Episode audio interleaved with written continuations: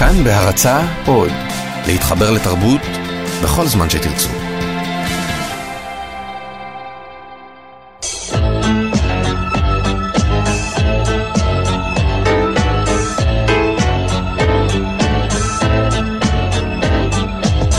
גיבור תרבות הדוקטור דן הרב והדוקטור דוד גורביץ' באולפן עם יונתן גת.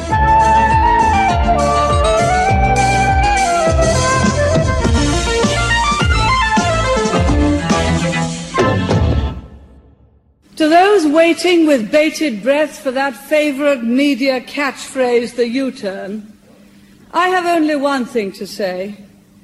U turn if you want to.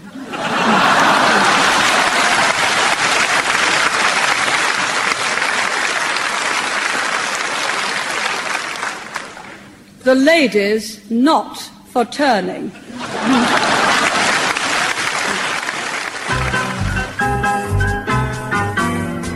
Who do we want? Who do we need? Who is the leader who really can lead? Maggie Thatcher. It's Maggie for me. Strong as a rock.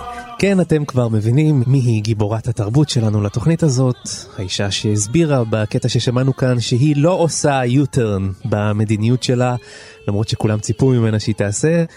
אתם יכולים לעשות פניית פרסה, ככה היא אומרת להם, אבל הגברת לא מסתובבת. והגברת הזו היא כמובן מרגרט תאצ'ר. אנחנו כאן כרגיל, דוקטור דוד גורביץ', אהלן. אהלן. דוקטור דן הרב. הלו, הלו. Hello to you.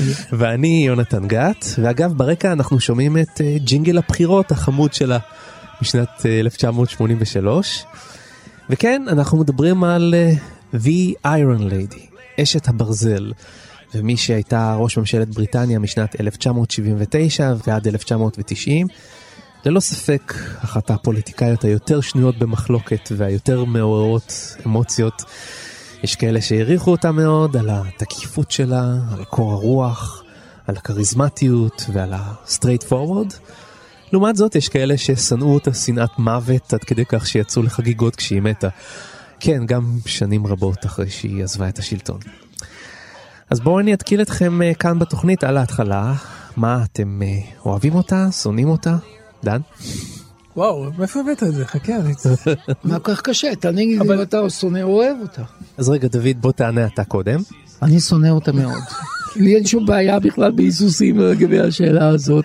אני שונא אותה מאוד, כי היא באמת? התגלמות המושלמת של הניאו-ליברליזם וההישגים שהוא עשה מהתקופה שלה ורייגן ועד ימינו. וכמובן, והרצון שלה למחוץ את האנשים שחסר להם ולא להתחשב בהם, מראה על אה, דגנרטיות חברתית עצומה. דן, אה, מה אתה אומר?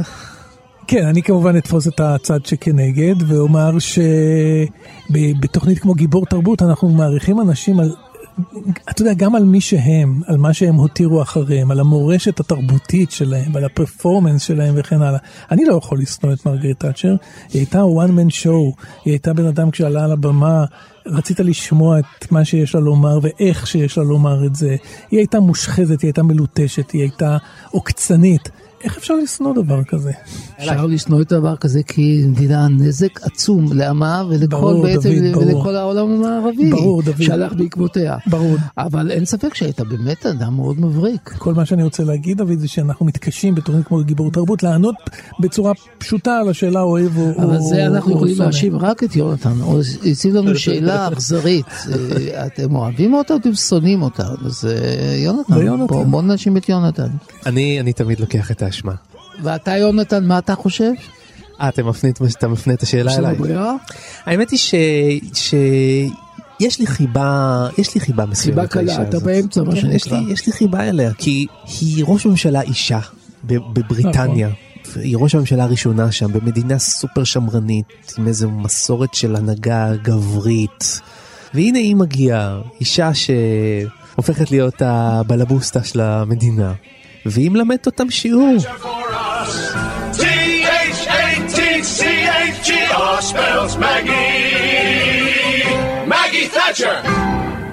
אז בואו נגיד כמה דברים על תאצ'ר. היא נולדה בשם אה, מרגרט אה, הילדה רוברטס, לאב אה, שהוא חנווני, מוכר במכולת, ולעקרת בית בעיירה גרנת'ם במחוז לינקולשיר. בילדותה היא ניגנה על אורגן בכנסייה שבה אביה היה מטיף, הייתה מלווה אותו. בגיל 32 נכנסה לפרלמנט הבריטי כחברה זוטרה. הייתה האישה הראשונה שנבחרה כראש ממשלת בריטניה, הייתה היחידה במאה ה-20 שנבחרה לשלוש קדנציות רצופות. מנהיג הקוראים אמר שהיא גרמה לאסון גדול יותר לבריטניה מאשר ההפצצות של אדולף היטלר במלחמת העולם השנייה. ועוד דבר אחד, הנשיא הצרפתי מיטרן הצהיר שהיא האישה המושכת ביותר שהוא ראה בחייו. This one's called Baggy Baggy Baggy!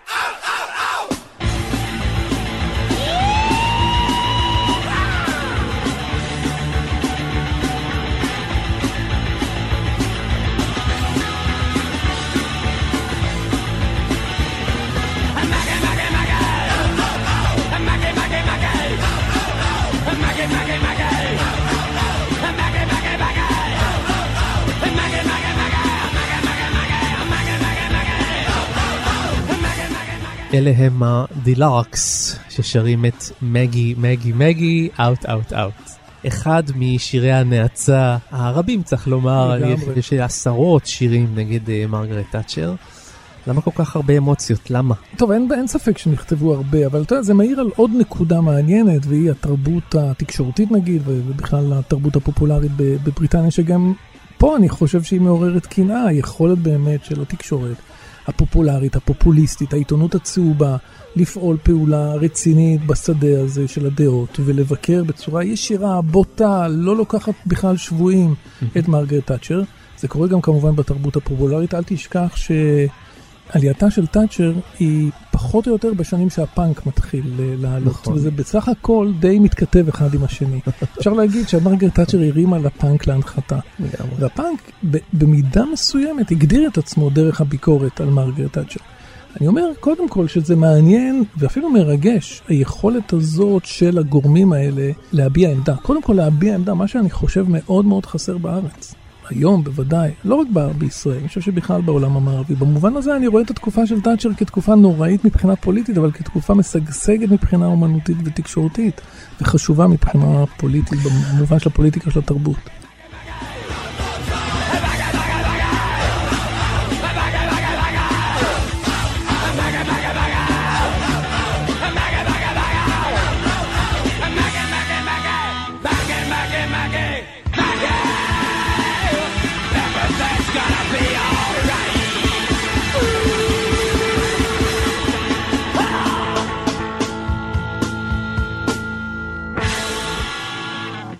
אז בואו רגע נסביר מה מרגרט תאצ'ר בעצם עשתה ועל מה הבאז הגדול.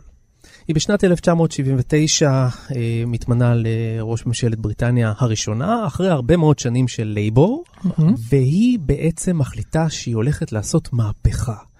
צריך לזכור שבריטניה שלפני 1979 הייתה בריטניה די מדוכאת, מצב כלכלי לא טוב, והיא באה לעשות את המהפכה. היא נבחרה על הבסיס הזה, שאישה שבאה לעשות שיפור ושינוי זה נשמע במצב. לך מוכר, make America great again, כן, נכון? כן, כן. היא רוצה להעביר את בריטניה שהייתה, לטענתה, לכודה וחנוכה ונאנקת תחת uh, איגודי העובדים, איגודי הקוראים, שבכל שני וחמישי עשו שביתה והשביתו את המדינה, עצרו את התעשייה.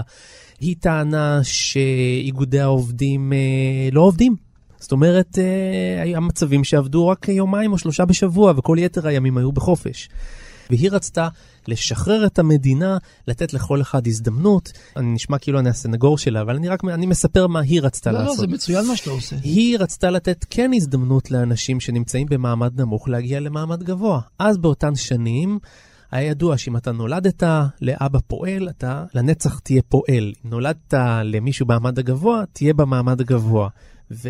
לעולם לא תצליח אבל להתקדם. יונתן, יונתן, אז היא פתחה, ב... צריך להסביר, אוקיי, כתוצאה מזה שראתה שהמדינה בעצם סף קריסה, יש מין כן. סוג של אנרכיה, כאשר האיגודים המקצועיים משתלטים, שביתות פראיות פורצות בכל מקום, אדם איננו בטוח בשום מקום, בשום מצב, אה, יש התערבות בכל צעד בירוקרטיה, המדינה כולה. בירוקרטית, כן. היא הלכה והציעה את התוכנית המפורסמת של הליברליזם הקפיטליסטי, שפירושו שהמדינה תסיר את הידיים שלה מאחריות כוללת ומסורבלת על המשק, תעביר את זה לידיים פרטיות, תתחיל בצעדים של... תחרות, אה, שתהיה של תחרות. תחרות.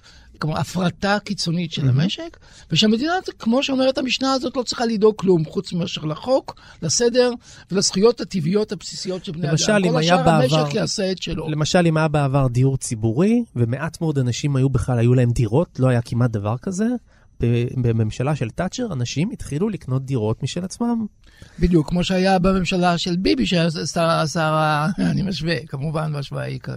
הגיונית, כמו שהיה שר האוצר, הוא ביטל את הקצבאות. כן. וגם גרם בסופו של הוציא דבר... אנשים לעבוד, הוא קרא לאנשים, יצר "לכו לעבוד". דעיכה של הדיור הציבורי גם בישראל, באותם, באותו מובן. אמר להם, תקנו דירות, תעשו את הדברים האלה. כלומר, עכשיו כמובן שיש לא, אנשים שה- שחושבים שהגישה שהמדינה- שלה הצילה את בריטניה, ויש כאלה שחושבים שהיא הר- הרסה את בריטניה. זאת- זאת בעצם המחלוקת הגדולה. אז אני רוצה להגיד משהו אחד על המהפכה שעשתה ומה שעשתה על האישיות שלה, ושני הדברים הם שונים. כן. כי על צד המהפכה אני רוצה להגיד כמה דברים ביקורתיים עליה, ועל האישיות אני רוצה להגיד דברים של, התפע... של התפעלות ממנה. אוקיי. אחד הדברים שעשו אותה לדעתי, אתה יכולנו לראות את זה אפילו בפתיחה של הדברים. זה העוצמה הרטורית שלה, זה הכריזמטיות שלה, זה השנינות שלה, זה הברק שלה, זה הלוחמנות שלה והמיליטנטיות שלה. מה שהיא רצתה לעשות זה מהפכת נגד. פחות או יותר, מין ניאו-ליברליזם שהתחיל אז לתת את סימניו, לשחרר את המדינה מעודפי השומנים אה, שהיא מחזיקה בהם, לתת לכלכלה החופשית לעשות את שלה, להפוך את האינדיבידואל למרכז החיים ולא לחברה, לפנות לכיוונים אנטי-סוציאליסטיים, אנטי-חברתיים ברורים, כאשר צריך לדאוג קודם כל לרווחתו של הפרט. אז בזה היא עשתה את הדברים האלה. בעצם נתנה ביטוי קיצוני למה שמילטון פרידמן דיבר באותם שנים ב-1975, שהוא בעצם קפיטליזם, הפרטה, אינדיבידואליות ואחריות לא על המדינה עליך, אלא אחריות עליך, כבעל חיים אוטונומי שצריך לדאוג לגורלו. בזה היא נתנה ביטוי לעקרונות של הנאורות הליברלית הקפיטליסטית מהכיוון הזה שהתפתח במאה ה-18, וכך היא פירשה את הליברליזם ואת הנאורות מבחינתה. כן. האדם הוא בודד. יש, החברה לא מורכבת מקבוצות. אין חברה. מ, אין חברה, היא מורכבת מאוסף מיליארדים או מיליונים של נכון. אינדיבידואלים שקשורים זה לזה רק בחוזה של זכויות וחובות אזרחיות. וזה מה שיש. עכשיו, כל אדם לעצמו, כל אדם בודד לגורלו, כל אדם בעצם במצב הפרגמנטרי הזה צריך לעשות חשבון נפשו, ולא תפקידה של המדינה לדאוג לתחת שלך, ולדאוג לך, ולהציל אותך, ולשלם לך, ו- ו- ו- ולפנק אותך, ולפנק אותך, ולפנק אותך. תפנק את עצמך, קח אחריות על החיים שלך. זה מה שאומרים הליברלים, הליברלים הקפיטליסטים. כן. היא הייתה הדוברת המבריקה ביותר של התפיסה הזאת, ונתנה ביטוי לעליית הקפיטליזם בשנות ה-70. שהיא הייתה עלייה מאוד חזקה.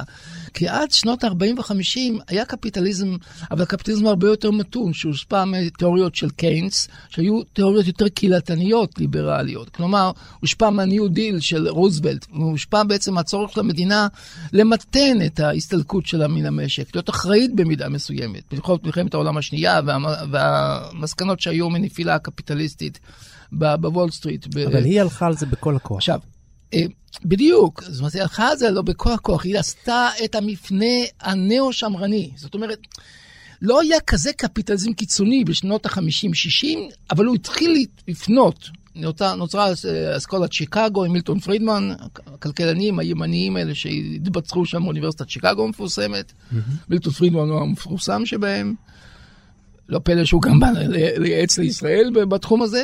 ואז הייתה להם הזדמנות כביכול, בשנות ה-70, אמצע שנות ה-70, לחולל אה, מה- מהפכת נגד, כלומר נגד בעצם מגמות סוציאליסטיות, רחמנא ליצלן, שהיו בקפיטליזם עצמו בשנות ה-50 וה-60. זו בעצם הלגאסי שלה, ואותו אנחנו צריכים בעצם לשפוט ולבחון. The kind people have a wonderful dream. Margaret on guillotine.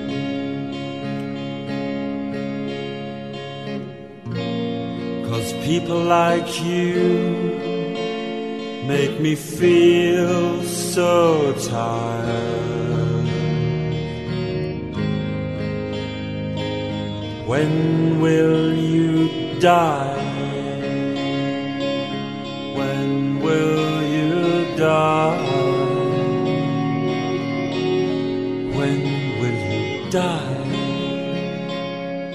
כן, זה מוריסי ששואל מתי תמותי, ומרגרט על הגיליוטינה. ואני שוב חוזר על השאלה שלי בפתח התוכנית. למה כל כך הרבה שנאה ואמוציות? אנחנו ראינו ראשי ממשלה איומים ממנה, אני חושב, רודנים, אכזריים, ששחטו את עמם, שלא נכתבו עליהם אה, כל כך הרבה שירים כאלה, הרבה שנאה. למה? אני חושב שכתבו עליה שירים רבי שנאה בגלל שהיא הצליחה.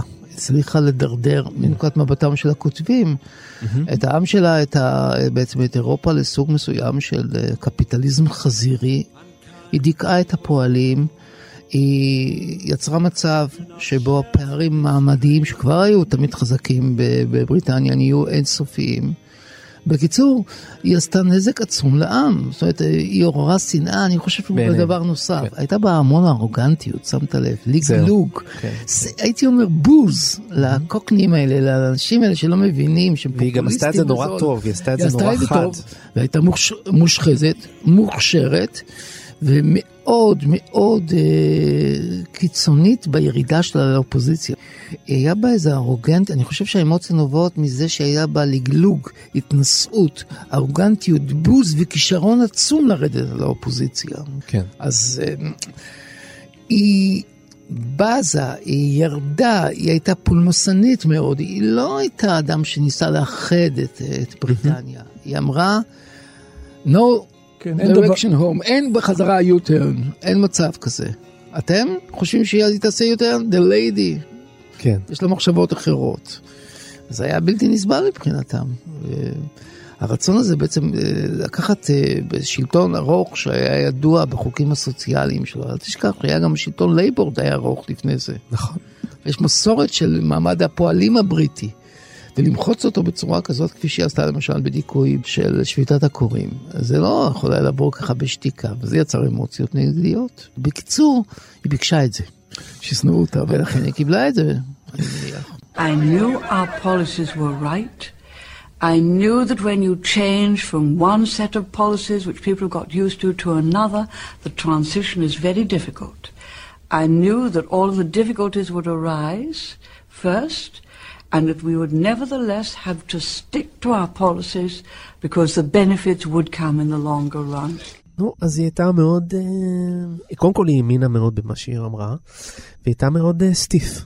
הייתה מאוד קשוחה, צמודה לדברים שלה. יונתן, אני, אני רוצה לקשור את הדברים האלה למשהו יותר רחב. אני, אני באמת, אתה יודע, לפעמים אנחנו מתקשים באמת לדבר על הבן אדם עצמו, התכונות שלו, הילדות שלו ואיזה מין בן אדם. אבל אתה דיברת קודם על העניין הזה של, אה, של לעשות את אנגליה גדולה שוב. אני חושב שזה זה צריך להתחיל משם. זאת אומרת, אתה יודע, יש איזושהי בריטיות קלאסית כזאת, שהיא כנראה עבדה עם נטישת הקולוניות. זה, זה, זה דבר שהוא מהותי בתוך התרבות הבריטית. כן. היינו גדולים, היינו משמעותיים. היינו אימפריה. היינו אימפריה, היינו הכי חשובים. זה נעלם. קשה לאומה כל כך גדולה לבנות לעצמה זהות. אני חושב שמרגרט תאצ'ר באיזשהו אופן התחברה עם הסנטימנט הזה, והיא ייצגה עבור חלק ניכר מהבריטים איזושהי גאווה, איזושהי עוצמה, כן. איזושהי עמידה אה, עיקשת, כמו בימי, אתה יודע, מלחמת העולם השנייה, צ'רצ'יל וכן הלאה. אני חושב שלשם היא לקחה את זה. אתה יודע, גברת הברזל, זה כינוי שהיא קיבלה בעיתוני מוסקבה. אחרי העמידה המאוד עיקשת שלה כנגד ברית המועצות ולצד אה, רונלד רייגן. ואתה תחשוב על מלחמת פוקלנד. לא היה, בריטניה כן. לא הייתה מעורבת עד מלחמת פוקלנד וממלחמת פוקלנד ב- בשום, ב- ב- בכיבוש של, כן. של טריטוריה כל כך מרוחקת. בוא נזכיר רק את האירוע הזה. הלאה. 1982, אה, ארגנטינה תובעת לעצמה את איי מלוויניאס שנמצאים במזרח דרום ארגנטינה. רוב האנגלים בכלל לא יודעים מה זה פוקלנד. אכן, אכן, לא יודעים. אה, כוח ארגנטינאי מצומצם מאוד תוקע דגל באיי פוקלנד. אה, התגובה הבריטית היא, היא, היא לא פרופורציונית בכלל, מלחמה. מלחמה, קצת דיפלומטיה בהתחלה, לא הולך, מלחמה. נוסעות מטוסים, גייסות, כיבוש, ירי, אפילו... הטביעו אותם, כן. ככה היא אמרה. היו- היו אבדות, אנשים מתו? היו, לא? היו, היו, בוודאי. לא הרבה. לא הרבה, לא הרבה, אבל... לא, היה- נהרגו שם אה, 258 איש. כן, איבדה אנשים. ובאמת ההשוואה אומרת דרשני, והיא לא לטובתה של ההשוואה עם צ'רצ'יל, אני מתכוון שעשיתי, כדי להחזיר את בריטניה לה- להתחלה, רגע. היא- היא הנותנת, אם אתה כן. משווה הירואיות של שמרנים כמו צ'רצ'יל, שנלחם נגד היטלר, כן. שנאם את הנאומים המפורסמים שלו, שהביא להצלת הכוח המשלוח של 400 אלף אנשים שהיה נצור והיה צפוי להשמדה. שהאמין בנסיגה זמנית ואמר אנחנו נתארגן ונחזור. שבו בריטניה הגנה על עצמה נגד, נגד הבליץ.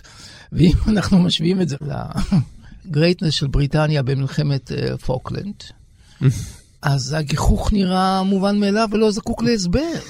אז אני לא מבין איך פוקלנד הייתה אמורה לתת לבריטים גאווה. תסביר לי אתה. אני מנסה להבין לאור את סוד... דווקא האנלוגיה אני- שעשית. אני מנסה להבין את סוד עוצמתה, ואת הסוד, בכל זאת, היא הייתה מאוד פופולרית עבור חלק ניכר מהבריטים. אז- אז- הרי היא שלטה זה בבריטניה. בדיוק החידה, אוקיי, המעשה הוא מגוחך, אידיוטי. אז למה אם בכל זאת 82 זה היה תחילת שלטונה? נכון, אז אני אומר, אני חושב שהיא כיוונה ל- לסנטימנט הלאומי הבריטי, לגאווה הבריטית, ל- לאותו, אה, לאותה תחושה של עליונות בריטית שעבדה לבריטים עם, בשנות ה-50, עם נטישת הקולוניות, היא ניסתה להתחבר אל המקום הזה. אני לא, חושב היא בעצם שב... התחברה לאיזה סנטימנט מגוחך שהיה לבריטים. בסדר. ובשביל זה היא נבחרה, לא, אני הבנתי. לא, אז זה אומר מה רק, זה אומר משהו עליה, זה אומר משהו על הבריטים, זה אומר משהו על היכולת של בן אדם באמת לרגש ולהביא לבחירתו על ידי תחושה של פטריוטיות. אני מסכים איתך במאה אחוז, דוד.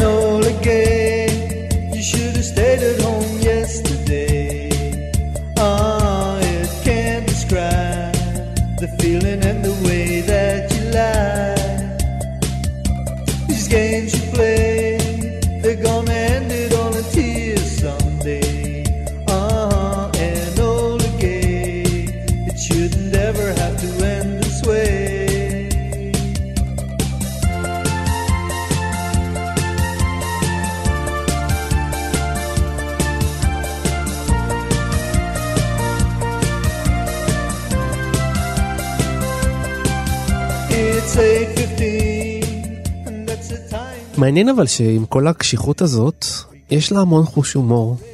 אבל זה לא סתם חוש הומור, אלא מה, מהסוג הקטלני, המלא סרקזם, אה, אכזריות. בקיצור, זה, זה הומור בריטי, כן. זה הומור בריטי במיטבו. למשל, אחד הקטעים המפורסמים שלה על אה, המפלגה הליברל דמוקרטית החדשה שצצה אז, בסוף שנות ה-80, שהציגה את הלוגו החדש שלה, ציפור זהובה כזאת, אז הנה מגיעה מרגרט תאצ'ר ומלגלגת על הלוגו שלהם, אבל באיזה אופן? היא מצטטת את המערכון המפורסם של מונטי פייתון על התוכי המת. בואו נשמע.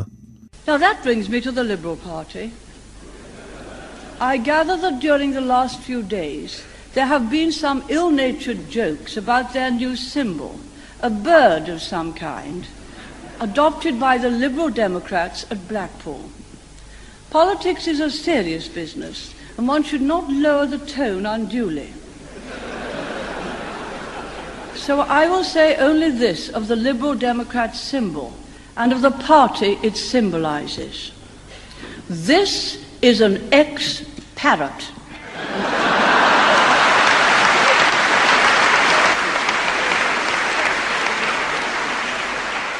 It is not merely stunned, it has ceased to be, expired, and gone to meet its maker.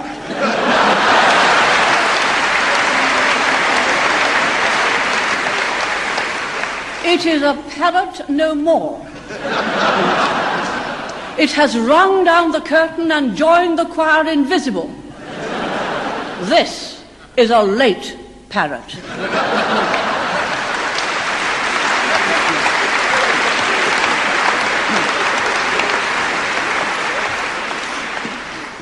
And now for something completely different.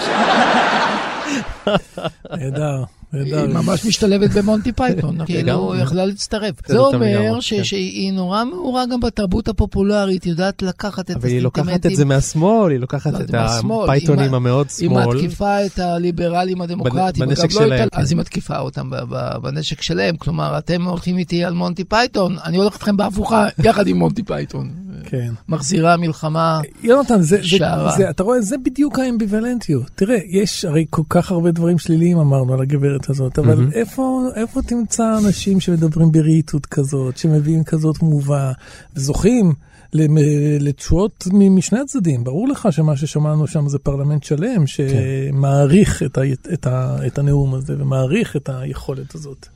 כן. בצדק. כי הבריטים יודעים להעריך שנינות, וזה זה מה שהבריטים כאילו מזוהים איתה, עם ההומור השנון כן. הזה, כאילו, שיש אומרים שהוא יבש, אבל, אבל זה בדיוק היא, אבל זה, לא רק, בריטניה. זה לא רק שטויות, זה הרס, זה ארסיות, זה נכון, עוקצנות, זה נכון. רשעות אפילו, יש ממש זה מרושע בהומור. אבל זה נכון. חלק מהמסורת נכון. הבריטית, הפוליטית כן, הבריטית. המזל- גם כן נכון. ה- רגע. ההשוואה לצ'רצ'יל היא גם פה כן, כן. רלוונטית. גם הוא ידע, ידע ל- לרדות בעמיתים שלו וביריבים שלו באופן כזה ש- שבמילה או במשפט פשוט הצמית אותם. כן. כן, זה, אני חושב שבהומור הבריטי יש תמיד את היסוד של המיזנטרופיה. כלומר, של הרשעות, כמו שאתה קראת. אני נורא התחברתי לזה, ושל מין אה, תחושה שכלתנית עודפת, שרואה כאילו מלמעלה, מנקודת מבט אבהית כזאת, יודעת כל את השטויות שלך שאתה עושה, ויורדת עליך רצח, לא נותנת לך בעצם זכות קיום וזכות עמידה על שום דבר, וזורקת אותך כמו אקס פארט פה. ואיתנו נמצאת יושבת ראש מפלגת העבודה לשעבר, ומי שמזוהה יותר מכל עם ההנהגה הסוציאל דמוקרטית בישראל, חברת הכנסת שלי יחימוביץ', אהלן. היי יונתן. אז uh, מרגרט תאצ'ר היא שורש כל רע מבחינתך? לא, היא לא השורש, היא עוד, אה, עוד שלב באבולוציה של הקפיטליזם, אבל בטח שהיא אה, מזוהה מאוד מאוד. התקופה שלה, תקופת הכהונה שלה, שהייתה יותר מעשור, וגם הייתה בחלקה הגדול בו זמנית, יחד עם כהונתו של התאום שלה מבחינה אידיאולוגית, כן. רייגן בארצות הברית, הייתה תקופה שצרבה צריבה מאוד מאוד עמוקה. בכלל, בכלכלה העולמית, בעיניי כמובן צריבה שהותירה אחריה הרבה הרס וחורבן. כן.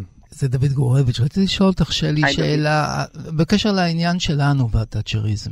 כן, אחד הדברים המדהימים פה זה איך הציבור הישראלי והפוליטיקה הישראלית באיזשהו שלב, ובשלב ממש מקביל לשלב עלייתה של תאצ'ר, סוף שנות ה-70, הליכוד 77, כן, המהפך, זה מעניין, זה, היא עלתה ב-79, הליכוד עלה ב-77, איך הציבור הישראלי והפוליטיקה הישראלית אימצו ליבם בחום כל כך גדול את התאצ'ריזם הזה. אפשר להבין את זה מבחינת הפוליטיקאים, אבל למה הציבור הלך אחרי זה? טוב, זו שאלת השאלות. אה, למה הרעיונות האלה שהיו אה, רעיונות שהם כל כך אה, מרעים בסופו של דבר עם הרוב הגדול של הציבור ומיטיבים באמת בסופו של יום רק עם מעטים ובודדים מאוד שמתעשרים בזכות השיטה הזאת, למה הם קנו. אחיזה בלב המונים? זה קרה. אגב, בישראל אני חושבת שהתאצ'ריזם האמיתי אה, אה, לא הגיע, ברש... לא הגיע עם המהפך. אלא הגיע בעצם במלוא העוצמה שלו, אפילו לא בכהונתו הראשונה של, של אה, אה, בנימין נתניהו, אלא ב-2003 כשהוא נעשה שר אוצר ב- ב- ב- בממשלת שרון. אז באמת הייתה לו ההזדמנות הראשונה פשוט להיות אה, קומבינציה של תאצ'ר ורייגן ולהביא את הפילוסופיה האין רנדית הזאת אל לב הציבוריות הישראלית. אני חושבת... אה, זה לא קרה, אגב, עם ש... סליחה שאני קוטע אותך, זה לא קרה כבר ב-84 עם שמעון פרס והתוכנית הכלכלית החדשה? כן, במידה, במידה רבה מאוד, כן. במידה רבה זה היה מאוד, שמעון כן. פרס, מפלגת העבודה. נכון, נכון. נכון, במידה רבה מאוד, כן, אבל, אה, אבל זה לא לווה, הרטוריקה והאידיאלים היו לכאורה עדיין האידיאלים הסוציאל דמוקרטיים.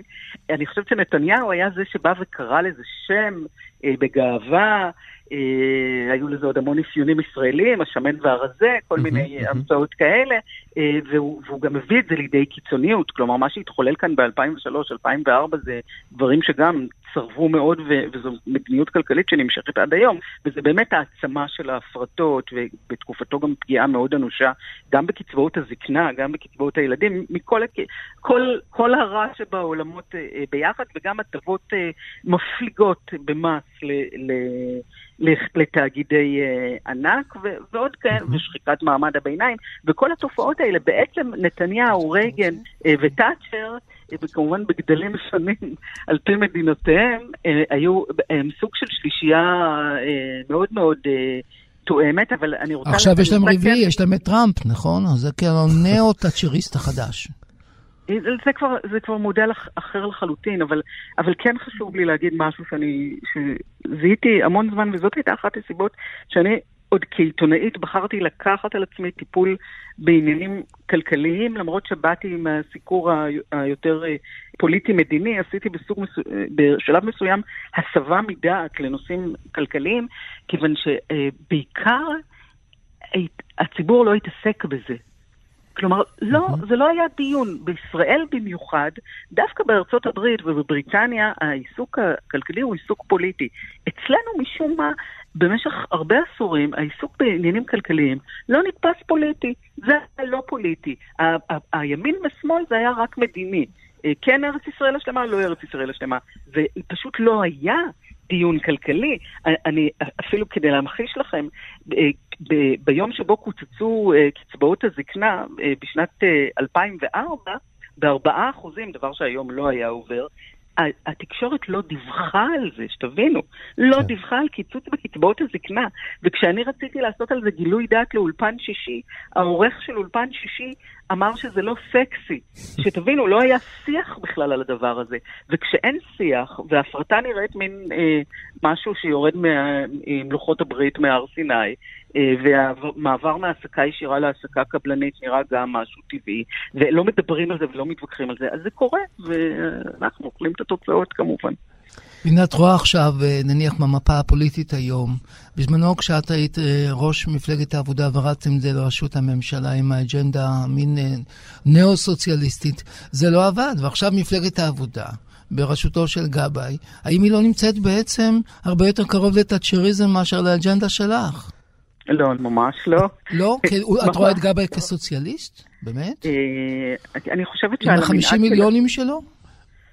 אם אתה חושב שרק עניים יכולים להיות סוציאל דמוקרטים, אז אני אני חושבת ש... טוב, בסדר, תתעלמי מזה, לא, תמשיכי הלאה. אני ממש אה, ממש תתעלמי חולקת מזה, עליך. תמשיכי הלאה. אני הייתי רוצה לגייס לאג'נדה שלי גם אנשים מאוד עשירים, כפי שבארצות לא, בסדר, אבל לא הנקודה, מפלגת העבודה כאילו לא הלכה ימינה מבחינת ה... מבחינה כלכלית. מבחינה כלכלית, כן. אתה בעצמך הבאת את שמעון פרס כדוגמה למי שהיה נכון. קפיטליסט בראשית שנות ה-80. אז גם אתה מבין, כמו שאני מבינה, שמפלגת העבודה בדבר הזה היא, היא קצת דומה למפלגה הדמוקרטית בארצות הברית. כלומר, היא מכילה בתוכה מנ- מנעד מאוד רחב אה, של אה, מסוציאליסטים ועד... אה, אנשים שהם יותר בעד כוחות השוק, אבל כן יש להם איזשהו מתווה סוציאל דמוקרטי. ועל המנעד הזה אנחנו כל הזמן אה, הולכים, ו, ו, ואם אתה שואל אותי גם מה נכון, אני חושבת שהיה מאוד נכון אם היינו מפלגה גדולה מאוד, גוש סוציאל דמוקרטי גדול, שמסוגל להכיל לתוכו את המגוון והמנעד אה, של התפיסה שהיא, אה, שהיא ההפך מניאו-ליברליזם. שלי, כן, זה עדיין אה, פרויקט לעתיד, כן. אבל אני חייבת, אנחנו חייבים לדבר על זה שהיא הייתה אישה. או, אבל זה- רגע, רגע, דוד אה, קטע אותי, בדיוק התחלתי לשאול את השאלה הזאת. מעבר לדגל הסוציאל דמוקרטי שאת נושאת, את גם אה, נושאת את הדגל הפמיניסטי כבר הרבה מאוד שנים, אז אה, איך הדיסוננס עם מרגרט תאצ'ר? זה לא כזה דיסוננס, כי אני, קודם כל, אני, אני, בוא נגיד שאם אתה שואל אותי אם צריך להיות גבר, אם, אם בראשות, אה, אה, כראש ממשלת אה, בריטניה אה, היה אמור להיות גבר קפיטליסט קיצוני, או אישה קפיטליסטית קיצונית, אני תמיד מעדיפה נשים בעמדות של כוח, ולו כדי להביא יותר צדק לעולם, כדי שיהיה יותר שוויון בין נשים וגברים, אבל אני... תפיסת העולם שלי היא עגולה, היא מורכבת מהרבה מאוד דברים. אני גם פמיניסטית וגם סוציאל דמוקרטית וגם שוחרת שלום וגם ציונית וגם יהודייה ועוד המון דברים ש... שגרים להם יחד ואיכשהו הם גם מסתדרים אחד עם השני. אז אה, לכן אה, זה, זה לא, אני, אני סוציאל דמוקרטית, אני חושבת שחלק מהתפיסה הסוציאל דמוקרטית היא גם שוויון בין נשים וגברים. אה, מצער אותי לראות נשים מגיעות לעמדות כוח. ומתנהגות בגישות שעוצבו וגובשו בידי גברים, אבל עדיין אני מאוד אמפתית, גם ביחס למרגרט תאצ'ר, אני, אני מאוד אמפתית לסיטואציה שהיא הייתה בה, שבה היא זכתה לקיתונות של ביקורת שוביניסטית מכוערת, והתייחסויות למראה החיצוני שלה. That woman, ו- ככה קראו לה, האישה הזאת. ו- והשוו אותה למכשפה, וכל מיני דימו, מעולם דימויים שהוא באמת שמור רק לנשים, וכאן באמת אה, אפילו במידה רבה, למרות שהיא מסמלת בשבילי את כל מה שאני לא מאמינה בו, במידה רבה ליבי יוצא אליה, אל מה שהיא הייתה ואל מה שהיא ספגה, בגלל שהיא הייתה אישה חזקה, וגם מה זה, הרי קראו לה אשת הברזל, אחר כך הכינוי הזה עבר בירושלים כמעט לכל אישה שכיהנה בכהונה רמה והיה לה כוח. מה זה אשת הברזל? זה בגלל שהיה הפלא הזה שפתאום אישה מכהנת ב- בתפקיד כזה, ו- ועושה אותו ב- ביד רמה, בניגוד להשקפת עולמי. אבל אין ספק שהיא זכתה להמון אה, התייחסויות שוביניסטיות מכוערות. כן, רציתי לשאול אותך, את למדת ממנה משהו ככה, כפוליטיקאית, כנואמת מזהירה, כאדם שנון, כאילו, כאישה שיודעת לעמוד בצורה כל כך מבריקה, סאטירית ושנונה, כאילו, מול, הציבור שלה. כי הדברים שלה מרשימים ביותר, מבחינת היכולת העמידה שלה והיכולת שלה כשחקנית פוליטית מרכזית. אם למדת משהו מבחינה הזאת, של עשייה הפוליטית, הדיבור הפוליטי ממנה. תראה, אני גדלתי בדור שונה, אז לא, הגדילה הפוליטית שלי לא הייתה בזמן שהיא הייתה פוליטיקאית מכהנת. לא, אבל אה, עכשיו, בדיעבד, כאילו. בדיעבד, אני, אם אתה שואל אותי מה אני לוקחת ממנה, כן, זה כן, באמת זאת את השאלה, ה... זה הניסוח. זה באמת את הסטמינה, את היכולת אה, לעמוד, אה, אה, זאת אומרת, זה, זה, זה מודל שאני מזדהה איתו ו, ומבינה את הקושי העצום שבו וחושבת שהוא המודל הנכון, וזה לדבוק בעמדות שלך, להתעלם מהגחכה אה, או מהקטנה, והיא הייתה, ערכיה בעיניי מעוותים, אבל היא הייתה נאמנה לערכיה. היא אמרה, הגברת הזאת לא תעשה פניית פרסה כמו שאתם רוצים.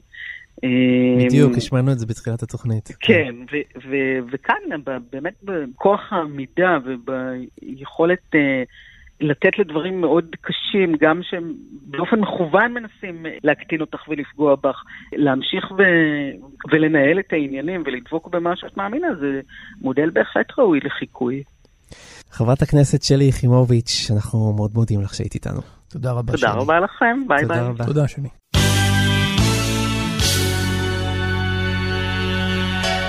Summer in London, watery sunshine, a place in the city where I can go sometimes to get on a red bus and go anywhere. See all the sights and not pay the fare. Summer in London.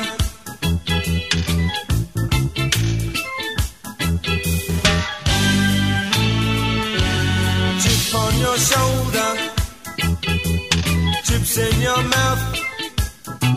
Can you see the old lady with tickets to town? Getting the tourists into their trap, taking their money, the shirts off their back. Summer in London.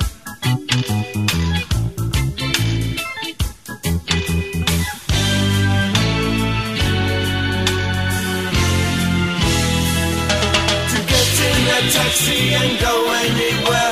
Jump out at the park and not pay the fare. Watch speakers call and listen to their talk. Eating their ice creams, going for a walk.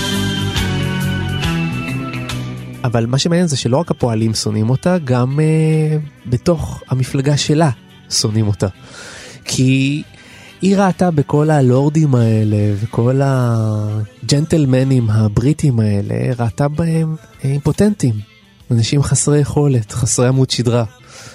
והיא, היא זאת שבאה לעשות סדר, והיא יותר חזקה מכולם. והנה למשל, אחרי שהיא זכתה בפעם השלישית, היא מגיעה לכינוס של השמרנים, ושם כבר מעבירים עליה ביקורת, אה, טענות כאלה ואחרות, ותראו איך היא מהסה אותם. Mr. President, a lot has happened since we last met. There was, for instance, our election victory in June. They tell me that it makes three wins in a row. Just like Lord Liverpool, and he was Prime Minister for 15 years. It's rather encouraging. תראה, יונתן, בעניין של הפוליטיקה, כן, היא, היא, היא, היא יצוג קיצוני של, פוליט, של פוליטיקה שאנחנו מכירים. כן. הפוליטיקאי הבינוני, הוא תלוי במנהיג הכריזמטי. אבל הוא גם שונא את המנהיג הכריזמטי. המנהיג הכריזמטי מציג את הבינוניות של הפוליטיקאי הבינוני, שבלעדיו אין לו בעצם תקומה. אז בעצם היחסים האלה של תלות מצד אחד ושנאה מצד שני, הם, הם הסיפור. הרבה פעמים אתה יכול לראות את זה גם בארץ. אתה יכול נכון. לראות את זה מאוד מאוד חזק בפוליטיקה הישראלית. כמה מעט אנשים כריזמטיים קיימים בפוליטיקה הזאת וכמה בינוניות קיימת. אתה חושב ששם יש אהבה גדולה? אתה חושב ששם יש הערצה? שם יש בעיקר שנאה. בעיקר קנאה.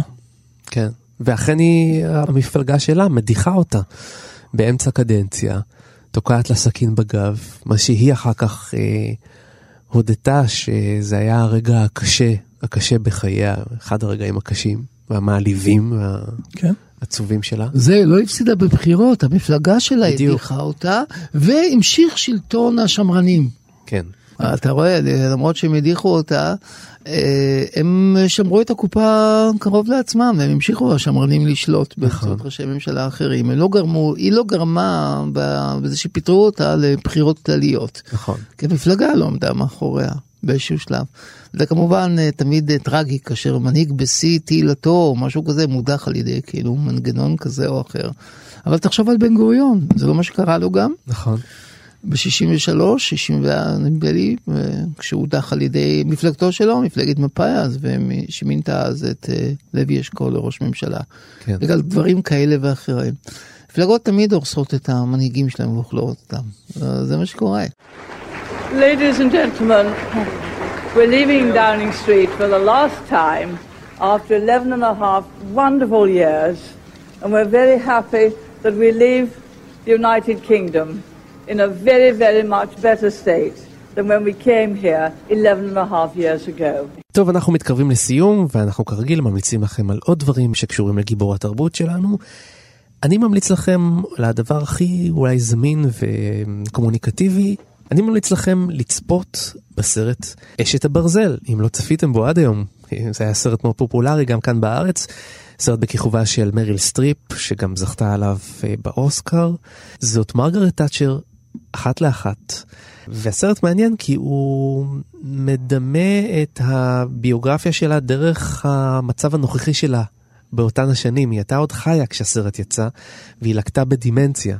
אז הסרט נע בין אה, זיכרונות נכונים לבין זיכרונות אה, מטושטשים. אני חושב שזה קונספט אה, נפלא של הבמאי, וסרט מאוד מעניין ומהנה, כדאי מאוד לראות. דן? יש כל כך הרבה עשייה תרבותית מסביב לדמות של תאצ'ר ולתאצ'ריזם בעצמו, שקשה לבחור, אבל אני חושב שהייתי ממליץ להתרכז ביצירה של אה, אולי, ה, אתה יודע, אביר הקולנוע החברתי בבריטניה, קן לואוץ', במאי קולנוע ותיק מאוד, שעשה גם סרטים תיעודיים וגם סרטים עלילתיים, בין השאר בשנות ה-80 וה-90, סרטים שנגעו ישירות uh, בתאצ'ר. אה, אני יכול להמליץ על אה, ריף רף, סרט מ-91, כן. ש, שממש נוגע באופן אה, בסיסי, באופן הכי ישיר, אבל באמת כל סרט של קן לואוץ' גם האחרון, ש... דני, אני דניאל בלייק, כן, גם כן קצת כן, עוסק כן, ב... כמעט כל סרט של קן לואוץ' נוגע, אם בצורה תיעודית, אם בצורה עלילתית, בעצם בדרמה החברתית הבריטית. ובשנים האחרונות זה מכוון בעצם אל הניאו-ליברליזם, אל המחיר הכבד מאוד שמשלמים, אתה יודע, עובדי הצווארון הכחול ו- והמעמדות הנמוכים בבריטניה. אני מציע לכם פרויקט כזה, יש כמה מהנאומים המבריקים שלה ביוטיוב, אתם תשוו את הנאומים שלה והצורה שבאופן פרודי עושה שימוש בחומר של אחד החברות המעניינות ביותר בתורת הקומדיה, מונטי פייתון. אז הקשר בין תאצ'ר למונטי פייתון, זה מה שאני ממליץ לכם כפרויקט חיים. יפה.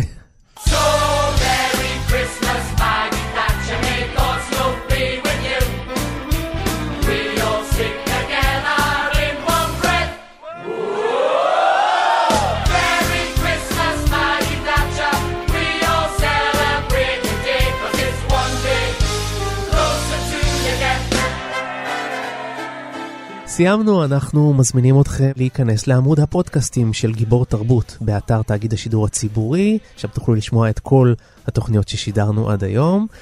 ואם תרצו, אז כמובן התמונה ההפוכה למרגרט תאצ'ר היא אנגלה מרקל, שם גם ראיינו את חברת הכנסת ציפי לבני, אתם מוזמנים להאזין ולהשוות.